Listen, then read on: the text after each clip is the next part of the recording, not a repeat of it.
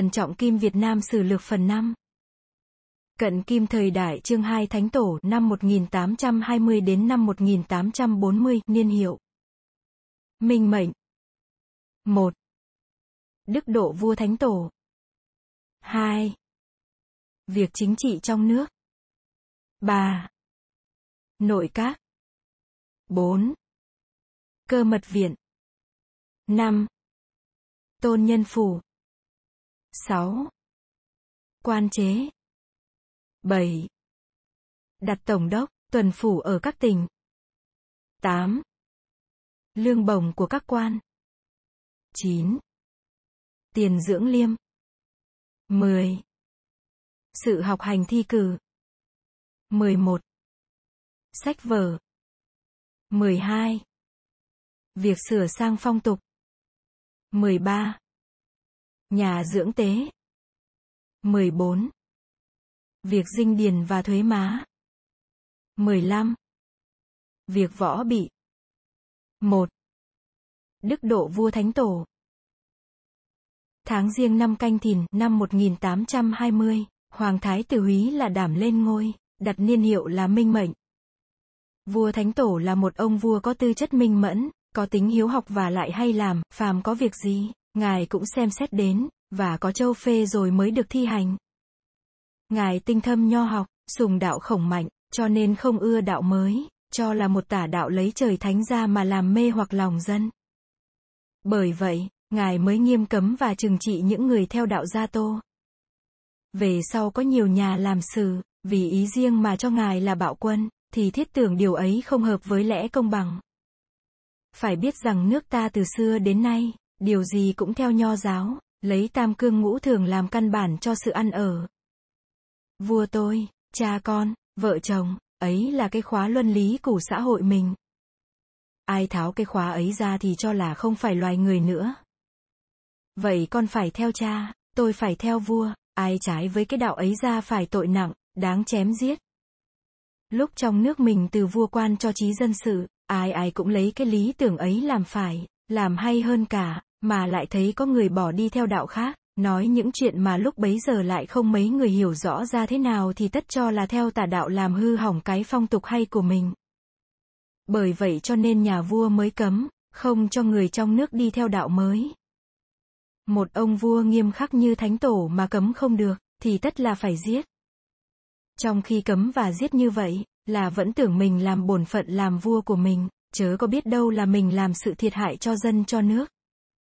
Và, bao giờ cũng vậy, hễ người ta đã sùng tín một tông giáo nào, thì tất cho cái tông giáo của mình là hay hơn, và cho người theo tông giáo khác là thù nghịch với mình, rồi hễ có quyền thế là làm thế nào cũng dùng cách ấy mà hà hiếp người khác đạo với mình.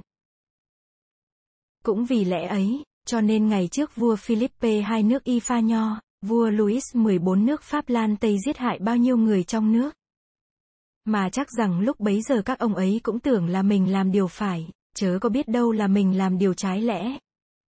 Vẫn biết rằng sự giết đạo là sự không lành, nhưng phải hiểu cái trí não người Việt Nam ta lúc bấy giờ, không rõ cái tông chỉ đạo thiên chúa ra thế nào, cho nên dẫu không phải là vua thánh tổ nữa, thì ông vua khác cũng không chắc đã tránh khỏi cái lỗi giết đạo ấy.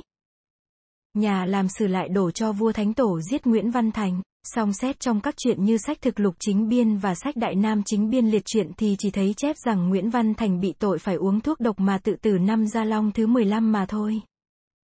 Còn như vụ án Lê Văn Duyệt và Lê Chất thì có hẹp hỏi thật, nhưng khi các ông ấy đã mất rồi, và lại vì có tên khôi khởi loạn cho nên mới truy tội hai ông ấy mà làm án, chứ lúc hai ông ấy còn sống, thì vua Thánh Tổ, tuy có bụng nghi ngờ, nhưng vẫn không bạc đãi. Việc ngài giết chị dâu là bà vợ Hoàng Tử Cảnh và các cháu, thì không thấy sách nào chép cả, chỉ thấy một đôi người truyền ngôn như thế mà thôi. Vậy việc ấy thực hư thế nào không rõ. Còn việc không biết giao thiệp với các nước ngoại dương, thì không phải là cái lỗi riêng một mình ngài. Lúc bấy giờ người mình ai cũng chỉ biết có nước tàu là văn minh hơn, còn thì cho là man gì cả. Phỏng sử có ai là người biết mà nói ở thiên hạ còn có nhiều nước văn minh hơn nữa cũng không ai tin.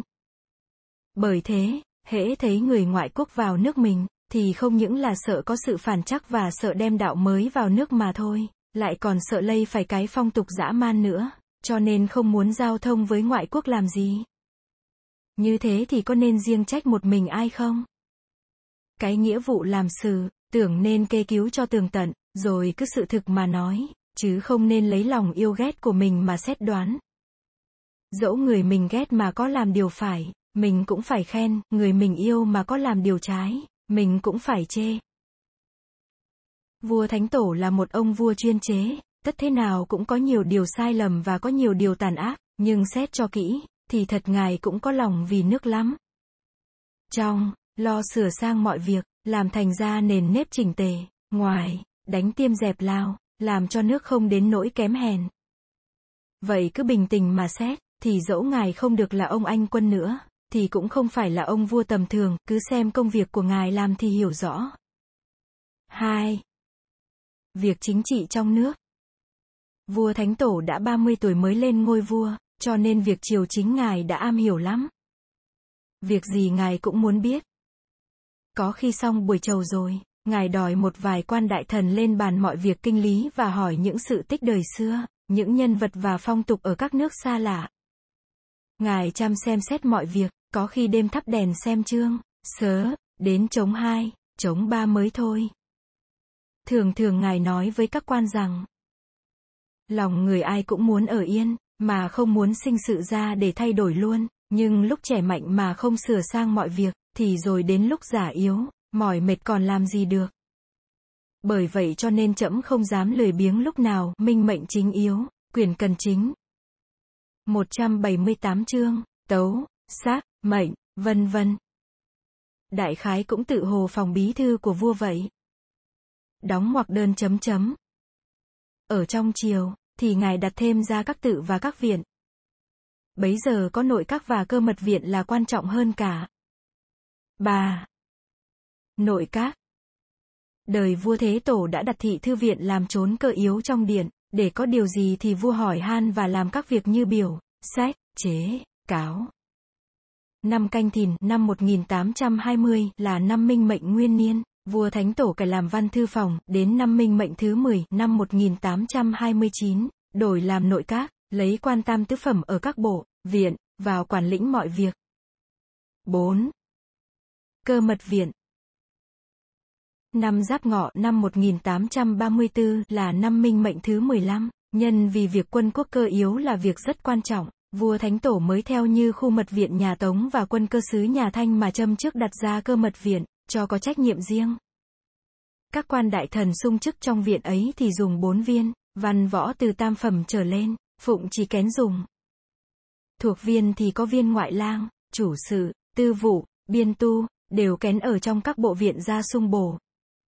Các quan đại thần ở cơ mật viện có đặc trì cho đem kim bài để phân biệt với các quan khác. Kim bài khởi đầu có từ đấy. 5. Tôn Nhân Phủ Năm Bính Thân, năm 1836, là năm minh mệnh thứ 17, vua Thánh Tổ đặt ra tôn nhân phủ và đặt quan chức để coi mọi việc ở trong họ nhà vua. Nhà vua thờ tiên tổ có 7 miếu. Những miếu phía tả gọi là chiêu, những miếu phía hữu gọi là mục. Con cháu các dòng chiêu hay là mục phải phân biệt chi nào ra chi ấy.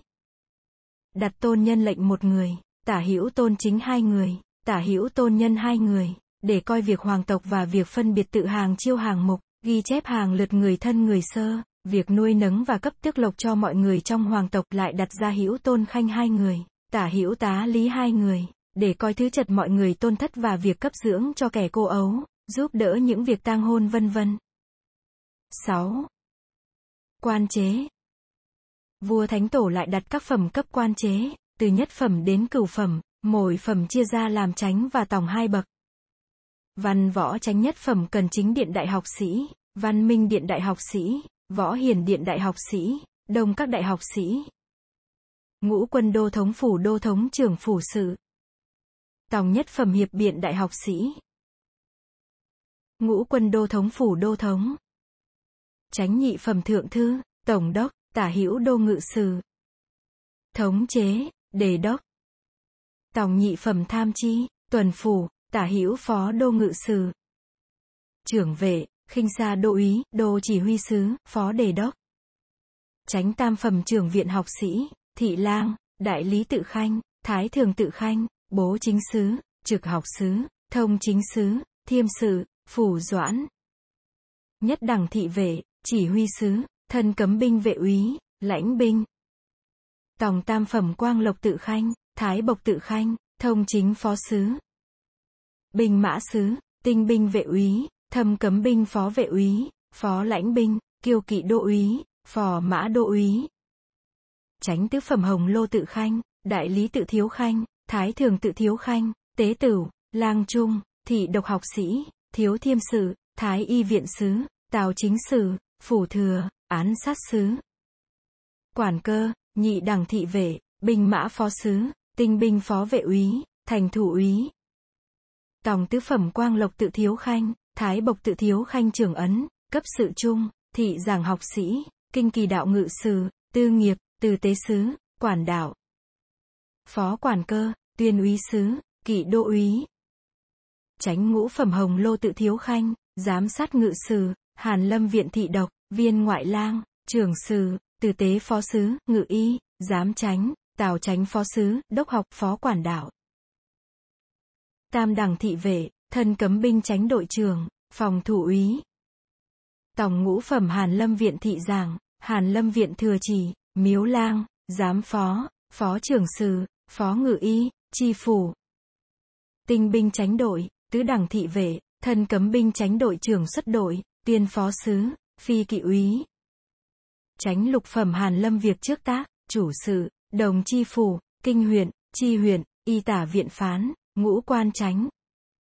Ngũ đẳng, thị vệ, cầm y hiệu úy, tinh binh tránh đội trưởng xuất đội, thổ binh tránh đội, trợ quốc lang. Tổng lục phẩm Hàn Lâm viện tu soạn, chi huyện, chi châu, miếu thừa, thân cấm binh tránh đội trưởng, ân kỵ úy, thổ binh 179 học tránh, thông phán, thổ chi phủ, y hữu viện phán. Tránh đội trưởng xuất đội. Tránh thất phẩm Hàn Lâm viện biên tu, tư vụ, lục sử, giám thừa, giám linh đài lang, giáo thủ, kinh lịch. Thân cấm binh tránh đội trưởng, ân kỵ úy, thổ binh tránh đội trưởng xuất đội. Tòng thất phẩm Hàn Lâm viện kiểm thảo, y tránh, tinh linh đài lang, thổ chi huyện, chi châu. Tinh binh đội trưởng, phụng ân úy, dịch thừa, tòng thất phẩm thiên hộ, nội tạo phó tư tưởng. Tránh bát phẩm Hàn Lâm viện điển tịch, huấn đạo, tránh bát phẩm thơ lại. Tránh bát phẩm đội trưởng, tránh bát phẩm bá hộ, dịch mục, tránh bát phẩm tránh tư tưởng. Tòng bát phẩm Hàn Lâm viện điển bả, y phó, tòng bát phẩm thơ lại. Tòng bát phẩm đội trưởng, tòng bát phẩm bá hộ, thừa ân úy, tòng bát phẩm phó tư tưởng. Tránh cửu phẩm Hàn Lâm viện cung phụng, tránh cửu phẩm thơ lại, thái y y tránh, tự thừa, phủ lại mục. Tránh cửu phẩm đội trưởng, phủ lệ mục, tránh cửu phẩm bá hộ, tránh cửu phẩm tượng mục. Tòng cửu phẩm Hàn Lâm viện đãi chiếu, tòng cửu phẩm thơ lại, tỉnh y sinh, huyện lại mục, tránh tổng. Tòng cửu phẩm đội trưởng, tòng cửu phẩm bá hộ, huyện lệ mục, tòng cửu phẩm tượng mục. 7. Đặt tổng đốc, tuần phủ ở các tỉnh. Nguyên trước nước Nam ta chia ra làm từng chấn, có quan chấn thủ, hay là quan lưu chấn để coi việc trong chấn. Từ đời Gia Long trở đi, ở Bắc Thành và Gia Định Thành đặt quan tổng chấn và quan hiệp chấn, để coi việc quân và việc dân trong cả toàn xứ. Đến năm Tân Mão, năm 1831 là năm minh mệnh thứ 12, vua Thánh Tổ mới theo lối nhà Thanh, đổi chấn làm tỉnh và đặt chức tổng đốc, tuần phủ, bố chính sứ, án sát sứ và lĩnh binh. Tổng đốc thì coi việc quân, việc dân, khảo hạch quan lại, sửa sang bờ cõi ở trong hạt, tuần phủ thì coi việc chính trị, giáo dục và giữ gìn phong tục, bố chính sứ thì coi việc thuế má, đinh điền, lính tráng và triều đình có ân trạch hay là cấm lệnh điều gì, thì phải tuyên cho mọi nơi biết, án sát sứ thì coi việc hình luật và kiêm cả việc chạm dịch biêu chính, lĩnh binh thì chuyên coi binh lính. Từ tuần phủ trở xuống đều phải theo lệnh quan tổng đốc. Thường thì tỉnh nào lớn, có lắm việc quan trọng mới đặt tổng đốc để quản trị cả hai ba tỉnh. Còn những tỉnh nhỏ thì chỉ đặt tuần phủ là quan đầu tỉnh, đời vua thế tổ nước Nam ta có 27 chấn, đến đời vua thánh tổ đặt thêm 4 tỉnh nữa là Hưng Yên, Ninh Bình, Hà Tĩnh và An Giang, cả thảy thành ra 31 tỉnh. 8. Lương bổng của các quan viên. Năm kỷ hợi năm 1839 là năm minh mệnh thứ 20, vua thánh tổ định lương bổng đồng niên và tiền xuân phục của các quan viên. Tránh nhất phẩm, tiền 400 quan, gạo 300 phương, tiền xuân phục 70 quan. Tòng nhất phẩm, tiền 300 quan, gạo 250 phương, tiền xuân phục 60 quan. Chánh nhị phẩm, tiền 250 quan, gạo 200 phương, tiền xuân phục 50 quan. Tòng nhị phẩm. Tiền 180 quan, gạo 150 phương, tiền xuân phục 30 quan. Chánh tam phẩm, tiền 150 quan, gạo 120 phương, tiền xuân phục 20 quan. Tòng tam phẩm. Tiền 120 quan, gạo 90 phương, tiền xuân phục 16 quan.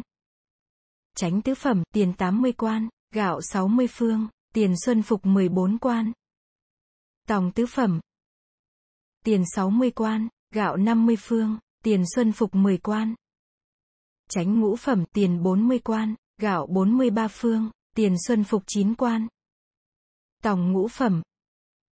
Tiền 35 quan, gạo 30 phương, tiền xuân phục 8 quan tránh lục phẩm, tiền 30 quan, gạo 25 phương, tiền xuân phục 7 quan. Tòng lục phẩm. Tiền 300 quan, gạo 22 phương, tiền xuân phục 6 quan. Tránh thất phẩm, tiền 25 quan, gạo 20 phương, tiền xuân phục 5 quan. Tòng thất phẩm. Tiền 22 quan, gạo 20 phương, tiền xuân phục 5 quan. Tránh bát phẩm, tiền 20 quan, gạo 18 phương, tiền xuân phục năm quan. Tòng bát phẩm. Tiền 20 quan, gạo 18 phương, tiền xuân phục 4 quan. Tránh cửu phẩm, tiền 18 quan, gạo 16 phương, tiền xuân phục 4 quan. Tòng cửu phẩm. Tiền 18 quan, gạo 16 phương, tiền xuân phục 4 quan.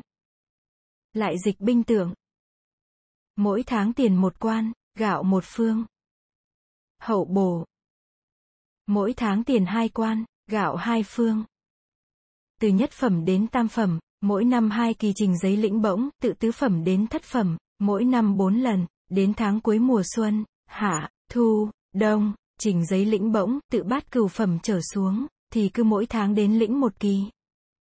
Tiền lương bổng của các quan viên lúc bấy giờ mà so sánh với bây giờ, thì thật là ít ỏi quá. Nhưng mà chắc là sự ăn tiêu thùa trước rẻ rúng không hết bao nhiêu.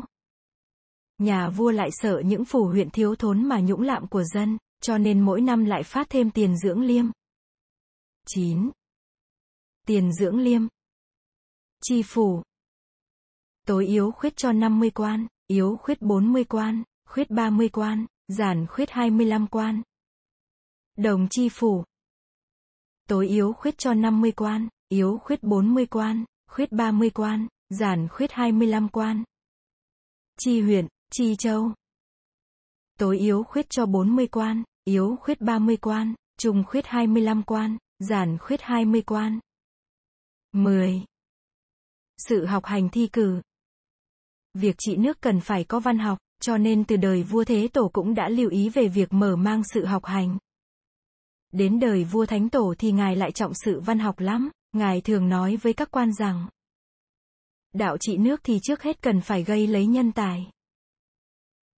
Bởi vậy ngài có lòng yêu dùng những người có văn học, cho các hương cống vào làm hành tẩu ở trong lục bộ, để học tập việc chính trị. Mở quốc tử giám cho các giám sinh được lương bổng ở ăn học. Đời vua Thế Tổ thì chỉ có thi hương mà thôi. Đến năm nhâm ngọ năm 1822 là năm minh mệnh thứ ba, mới mở khoa thi hội, thi đình để lấy tiến sĩ. Đến năm minh mệnh thứ 10 năm 1829 nhà vua lại cho những người trúng cách, nhưng không cập phân, được đỗ phó bảng. Phó bảng khởi đầu có từ đấy. Nguyên trước cứ 6 năm một khoa thi, nay đổi lại làm 3 năm một khoa, cứ năm tý, ngọ, mão, dậu, thi hương, năm thìn, tuất, sửu, mùi, thi hội, thi đình. Phép thi thì vẫn theo như đời Gia Long, nghĩa là kỳ đệ nhất. Kinh nghĩa, kỳ đệ nhị. Tứ lục kỳ đệ tam. Thi phú, kỳ đệ tứ. Văn sách. Trước ai đỗ tam trường, gọi là sinh đồi, ai đỗ tứ trường gọi là hương cống, nay đổi sinh đồ là tú tài, hương cống là cử nhân. Vua Thánh Tổ là ông vua thông minh, ngài vẫn biết sự học của nước ta sai lầm, những sĩ phu trong nước chỉ học theo lối cử nghiệp, nghĩa là cốt học lấy thi đỗ, chứ không mấy người có thực học. Thường ngài nói chuyện với các quan rằng, lâu nay khoa cử làm cho người ta sai lầm. Chậm nghĩ văn chương vốn không có quy củ nhất định, mà nay những văn cử nghiệp chỉ câu nệ cái hủ sáo, khoe khoang lẫn với nhau, biệt lập mỗi nhà một lối, nhân phẩm cao hay thấp do tự đó, khoa tráng lấy hay bỏ cũng do tự đó. Học như thế thì trách nào mà nhân tài chẳng mỗi ngày một kém đi. song tập tục đã quen rồi, khó đổi ngay được, về sau nên dần dần đổi lại. Vua Thánh Tổ thật là biết rõ cái tật của những người đi học ở trong nước ta, nhưng chỉ vì thói quen lâu ngày khó bỏ. Và lại dẫu có muốn đổi, thì dễ thường cũng không biết đổi ra thế nào cho hay hơn được, cho nên sự học của mình vẫn nguyên như cũ. 11. Sách vở Vua Thánh Tổ mới lên ngôi, đã lo việc làm sách vỡ, ngài đặt quốc sử quán để góp nhặt những chuyện làm quốc sử. Ngài lại lưu ý về việc tưởng lệ cho những người làm ra sách vở. Bởi vậy, ngài xuống chiếu. Hễ ai tìm được sách cũ, hay làm ra sách mới, thì được ban thưởng. Tự đó ông Trịnh Hoài Đức dâng sách.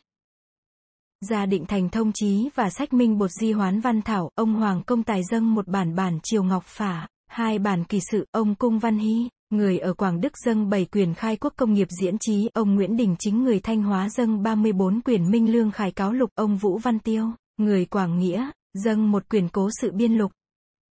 Vua Thánh Tổ lại sai quan soạn xong bộ liệt thánh thực lục tiền biên, bộ khâm định tiểu binh lưỡng kỳ phỉ khấu phương lược, còn sách của ngài soạn ra có hai bộ là ngự chế tiểu bình nam kỳ tạc khấu thi tập và ngự chế thi tập. 12. Việc sửa sang phong tục Mấy năm về cuối đời vua thánh tổ trong nước lắm giặc giã, phong tục thành ra kiêu bạc, dân sự lắm người cờ bạc rượu chè và hay mê hoặc những tà giáo. Nhà vua lấy sự ấy làm lo, bèn soạn ra 10 điều huấn dụ, ban ra mọi nơi, để dạy bảo ngu dân. 1. Đô nhân luân. Trọng tam cương ngũ thường. 2. Chính tâm thuật. Làm việc gì cũng cốt phải giữ bụng dạ cho chính đính trong sạch. 3. Vụ bản nghiệp. Giữ bổn phận trăm nghề nghiệp của mình. 4. Thượng tiết kiệm. Chuộng đường tiết kiệm. 5. Hậu phong tục. Giữ phong tục cho thuần hậu. 6. Huấn tử đệ. Phải dạy bảo con em. 7. Sùng chính học. Chuộng học đạo chính. 8. Giới dâm thác. Dằn giữ những điều gian tà dâm dục. 9. Thận pháp thù. Cẩn thận mà giữ pháp luật. 10. Quảng thiện hạnh. Rộng sự làm lành. Năm Bính Thân, năm 1836, là năm minh mệnh thứ 17. Có quan giám sát ngự sử là Bùi Mậu Tiên dâng sớ tâu rằng Các làng ở ngoài Bắc Thành nhiều kẻ hào cường trái phép, mà dân thì biếng nhác chỉ cờ bạc rượu chè, việc tế lễ quỷ thần thì hay dùng cách xa xỉ, việc táng tế thì chuộng đường xa hoa, 181 thậm chí có kẻ bán sạch cửa nhà cơ nghiệp để đền nợ miệng, thực là trái với nghĩa tương bảo tương lân. Vua Thánh Tổ bèn xuống chiếu trách cứ các quan địa phương phải đem những điều huấn dụ đã ban ra trước mà khuyên bảo dân sự và phải truyền sức cho tổng lý. Hễ thấy ai biếng nhác rong chơi cờ bạc rượu chè, thì phải cấm chỉ đi. Những kẻ hào cường trong làng mà ỷ thế hống hách điêu toa kiện tụng, chống cưỡng với quan trên, dậm dọa kẻ bình dân, thì phải theo phép mà trừng trị. Còn những lễ thờ thần và lễ tang tế thì lễ bộ đã định ra phép tắc, hễ ai không tuân theo thì phải tội. 13. Nhà dưỡng tế không những là vua thánh tổ chỉ lo việc dạy dân mà thôi, ngài lại thương đến những kẻ nghèo khổ, vậy nên ngài truyền cho các quan ở các trấn ngoài Bắc Thành được quyền lấy tiền kho mà lập một sở dưỡng tế. Hễ những kẻ quan quả, cô độc, và kẻ tàn tật không có nơi nương nhờ, phải đến ở đó, thì mỗi ngày cấp cho mỗi tên 20 đồng tiền và nửa bát quan đồng gạo. 14. Việc đinh điền và thuế má. Thuế đinh và thuế điền thì đại khái cũng theo như đời vua Thế Tổ đã định. Chỉ có năm Bính Thân, năm 1836, là năm minh mệnh thứ 17, đất Nam Kỳ Đạc Điền xong, tính ra được hơn 630.075 mẫu và định lại các thư thuế điền thổ ở miền ấy. Còn như số dân đinh và điền thổ trong nước, thì cứ theo sổ bộ tổng cộng lại được 970.516 xuất đinh và 4.063.892 mẫu ruộng và đất. Những dân tàu sang thành lập hương ấp ở nước Nam ta gọi là Minh Hương, thì có lệnh mỗi người đồng niên phải nộp hai lạng bạc và được trừ giao dịch. Những người lão hạng và tàn tật thì phải chịu một nửa. Còn những người nhà thanh sang buôn bán ở nước Nam, phàm người nào mà có vật lực thì đồng niên phải đóng 6 quan năm tiền, ai không có vật lực thì phải nộp một nửa, hạn cho 3 năm, thì chiếu lệ thu cả thuế. Nhà vua lại đặt lệ đánh thuế muối. Cứ mỗi ruộng muối đồng niên phải nộp bằng muối từ 6 phương cho đến 10 phương. Mỗi phương nộp bằng tiền thì phải từ 3 tiền cho đến 4 tiền 30 đồng. Còn các thư thuế mỏ, thuế sản vật, vân vân, thì đại khái cũng theo lệ đời vua Thế Tổ đã định, chứ không thay đổi mấy đi. 15. Việc võ bị Khi vua Thánh Tổ lên nối nghiệp làm vua, thì trong nước đã được yên trị, nhưng ngài vẫn biết việc trị nước cần phải có võ bị, cho nên thường thường ngài vẫn có dụ truyền bảo các quan phải luyện tập binh mã để phòng khi hữu sự. Ở những nơi hiểm yếu thì lập đồn ải, ở các cửa bể và các đảo thì lập pháo đài. Và lại làm tàu đồng, tập thủy quân để phòng giữ mặt bể. Binh chế thì có bộ binh, thủy binh, tượng binh, kỵ binh và pháo thủ binh. Bộ binh thì có kinh binh và cơ binh. Kinh binh chia ra làm doanh, vệ, đội, hoặc để đóng giữ ở kinh thành, hoặc sai đi đóng giữ các tỉnh. Mỗi doanh có 5 vệ, mỗi vệ có 10 đội, mỗi đội có 50 người, có xuất đội và đội trưởng cai quản. Những binh khí của mỗi vệ, thì có hai khẩu súng thần công, 200 khẩu điều thương và 21 ngọn cờ. Cơ binh là lính riêng của từng tỉnh, cũng chia ra làm cơ, làm đội. Cơ thì có quản cơ, mà đội thì có xuất đội cai quản. Tượng quân chia ra thành đội, mỗi đội là 40 con voi. Số voi ở Kinh Thành 150 con, ở Bắc Thành 110 con, ở Gia Định Thành 75 con, ở Quảng Nam 35 con, ở Bình Định 30 con, ở Nghệ An 21 con, ở Quảng Bình, Quảng Nghĩa, Thanh Hóa mỗi nơi 15 con, Quảng Trị, Phú Yên, Bình Thuận, Ninh Bình mỗi nơi 7 con. Thủy quân có 15 vệ, chia ra làm 3 doanh, mỗi doanh có quan trưởng vệ quản lĩnh, và có quan đô thống coi cả ba doanh. Vua Thánh Tổ vẫn biết rằng nước ở dọc bờ bể, thủy binh là việc rất yếu trọng cho sự phòng bị. Thường ngài bắt quan đem binh thuyền ra để luyện tập. Đại khái việc binh cơ, ngài không bỏ trễ chút nào. Ngài lập toán giáo dưỡng binh, để cho con các quan võ, từ xuất đội trở lên ai muốn tình nguyện vào học, thì cho lương bổng, và cử quan đại thần ra dạy võ nghệ. Còn như khi nào có quân lính đi đâu, thì nhà vua đặt lệ sai mấy người y sinh đi theo để điều hộ. Tuy nhà vua muốn lưu ý về việc binh lính, nhưng người mình lúc bấy giờ ai cũng trọng văn khinh võ, bình nhật không có ai lo gì đến việc quân lính khí giới. Hễ có lâm sự thì mới dối lên. Dẫu rằng nhà vua nay có chỉ dụ ra tập binh, mai có chỉ dụ ra tập trận mặc lòng, các quan chỉ làm cho xong việc, rồi lại bỏ mặc bọn quản đội làm thế nào thì làm. Thành ra quân số ở trong sổ sách thì nhiều, mà thế lực thì vẫn không đủ. Ấy là đời vua thánh tổ mà còn thế, huống chi đến những đời sau, lại còn suy nhược hơn nữa. Thank you.